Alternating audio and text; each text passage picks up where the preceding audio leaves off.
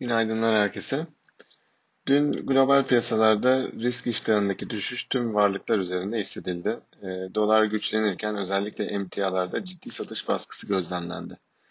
EMEA bölgesi endekslerinde gün sonu kapanışları genele yayılır şekilde değer kayıplarını işaret ederken Amerika endeksleri de e, günü e, aynı paralelde zayıf bir seyriyle izledi.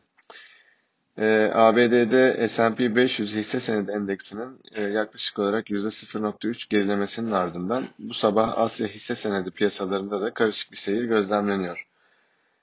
E, ABD 10 yıllık vadeli devlet tahvili getirileri 1.37 e, düzeyinde. Dolar endeksi ise günlük bazda e, 0.3 değerlenmeyle 92.5 seviyesine gelmiş durumda.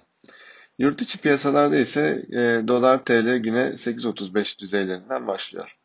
Hisse senetlerine baktığımızda dün 1475-1480 e, direncinin kırılamadığını ve global endekslerdeki satış baskısının arttığı gün sonuna doğru endekslerimizdeki baskının da e, arttığını e, gördük. Bugün bir miktar dengelenme çabası görebileceğimizi ancak e, küresel piyasalarda azalan risk iştahının yerel hisse senetlerinde baskılamaya devam edebileceğini düşünüyoruz.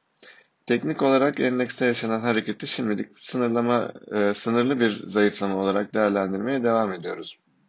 Bu seviye altına inilmesi durumunda zayıflama bir miktar daha belirgin hale gelebilecek ve bu defa 1430 e, seviyesine doğru bir hareketlenme görmemiz mümkün olabilecektir. Herkese sağlıklı, bol kazançlı bir gün dileriz.